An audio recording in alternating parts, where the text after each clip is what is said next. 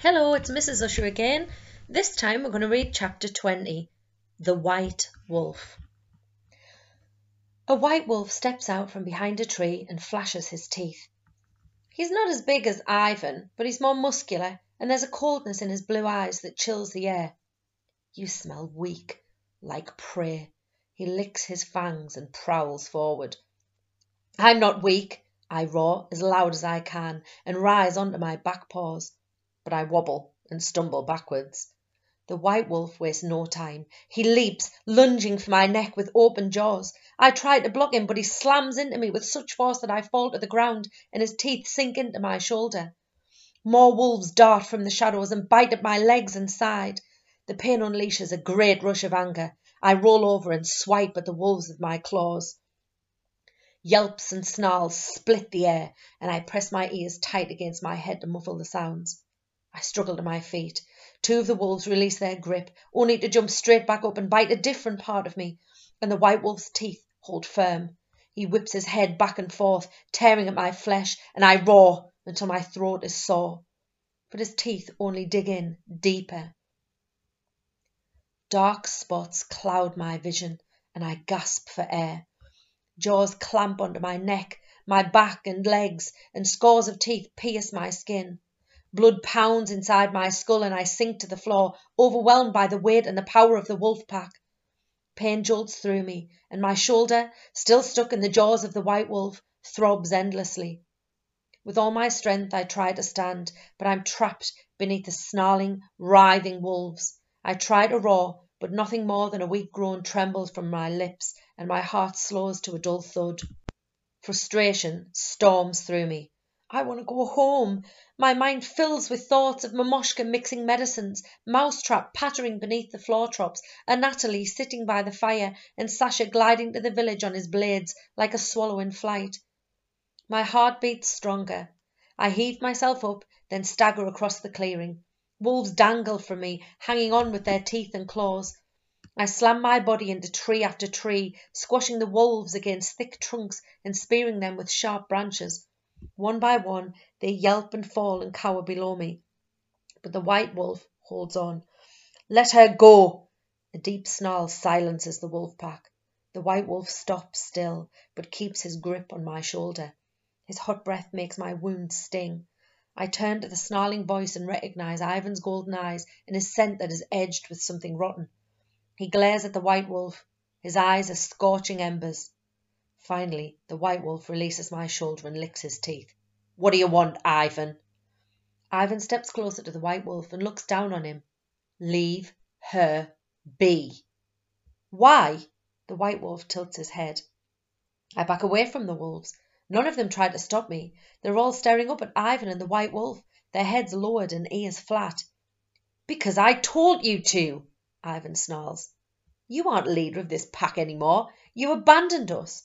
The white wolf looks around at the other wolves as if for support, and a few of them nod and growl in agreement.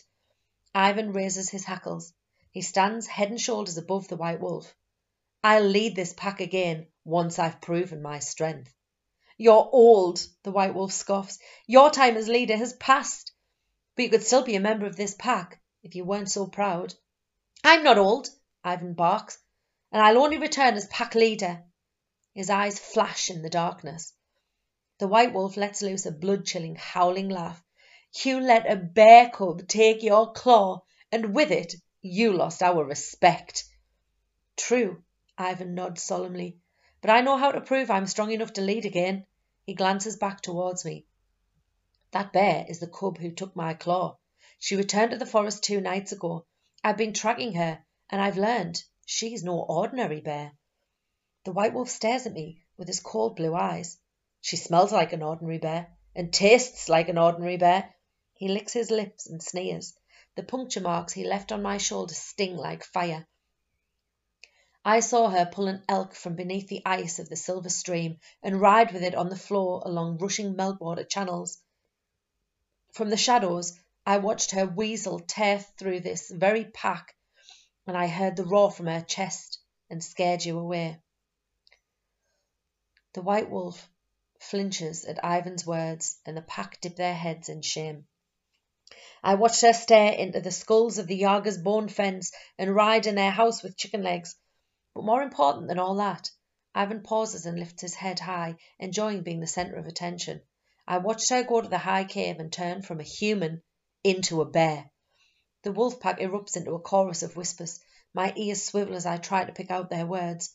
She has the curse, a sandy-coloured wolf growls. The tree's curse. She must be descended from the bear, Serena. A small wolf with thick grey fur nods knowingly. Has she come to face Smey? My fur lifts. I'm scared of the wolves and what they might do. My wounds sting and I want to run home. But I'm also bristling with curiosity to find out what they know about me and the curse. The white wolf barks, silencing my thoughts and the mutterings of his pack. I fail to see how any of this will help you return as pack leader, Ivan. Ivan grins, exposing his long white fangs. You know Smey is the most destructive and dangerous thing in this forest. The wolf pack snarls and growls in agreement. He makes the northeast uninhabitable. An angry black wolf barks. He poisons the air with his sulphurous breath and heats soil in bubbling mud, the sandy wolf grumbles. And he melts rocks in blazing lava, the small grey wolf adds.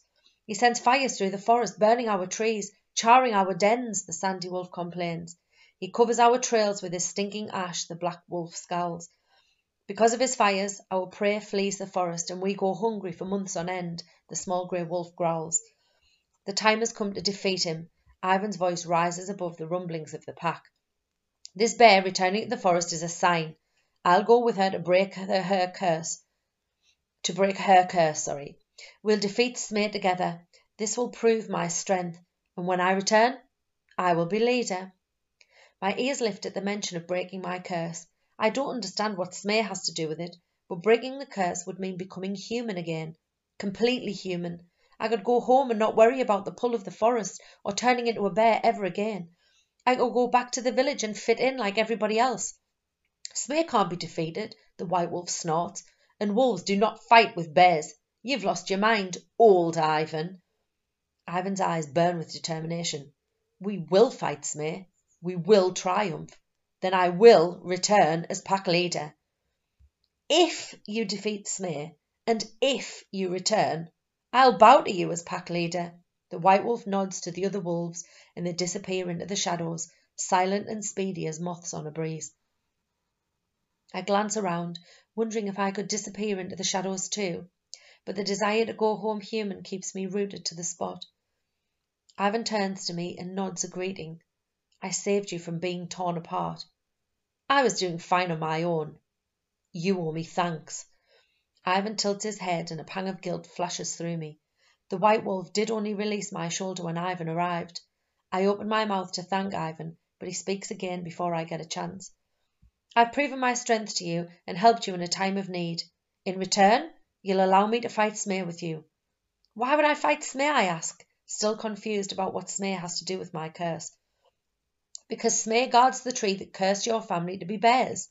If we defeat him, you can ask the tree to turn you human again. I stare at Ivan, unsure what to say or do.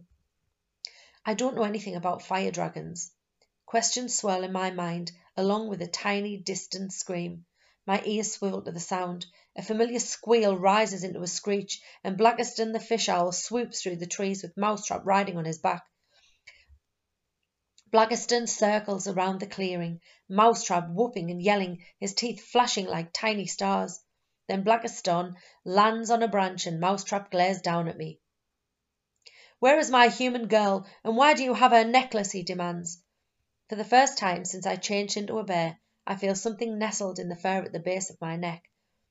I lower my chin and make out the ice-blue arrowhead glinting through the darkness. It's me, Yanka. I look up at Mousetrap, hoping he'll believe me. I turned into a bear. Oh, I see, Mousetrap replies. That explains the necklace. I was impolite to you to leave me with the Yaga girl. It was impolite of you to leave me with the Yaga girl, but we'll have to discuss that later. Mousetrap jumps onto the branch and floors down the tree until he lands on my back. We've been looking for you everywhere. It's your friend, the human boy. Sasha, I ask, what about him? I think he might be dead,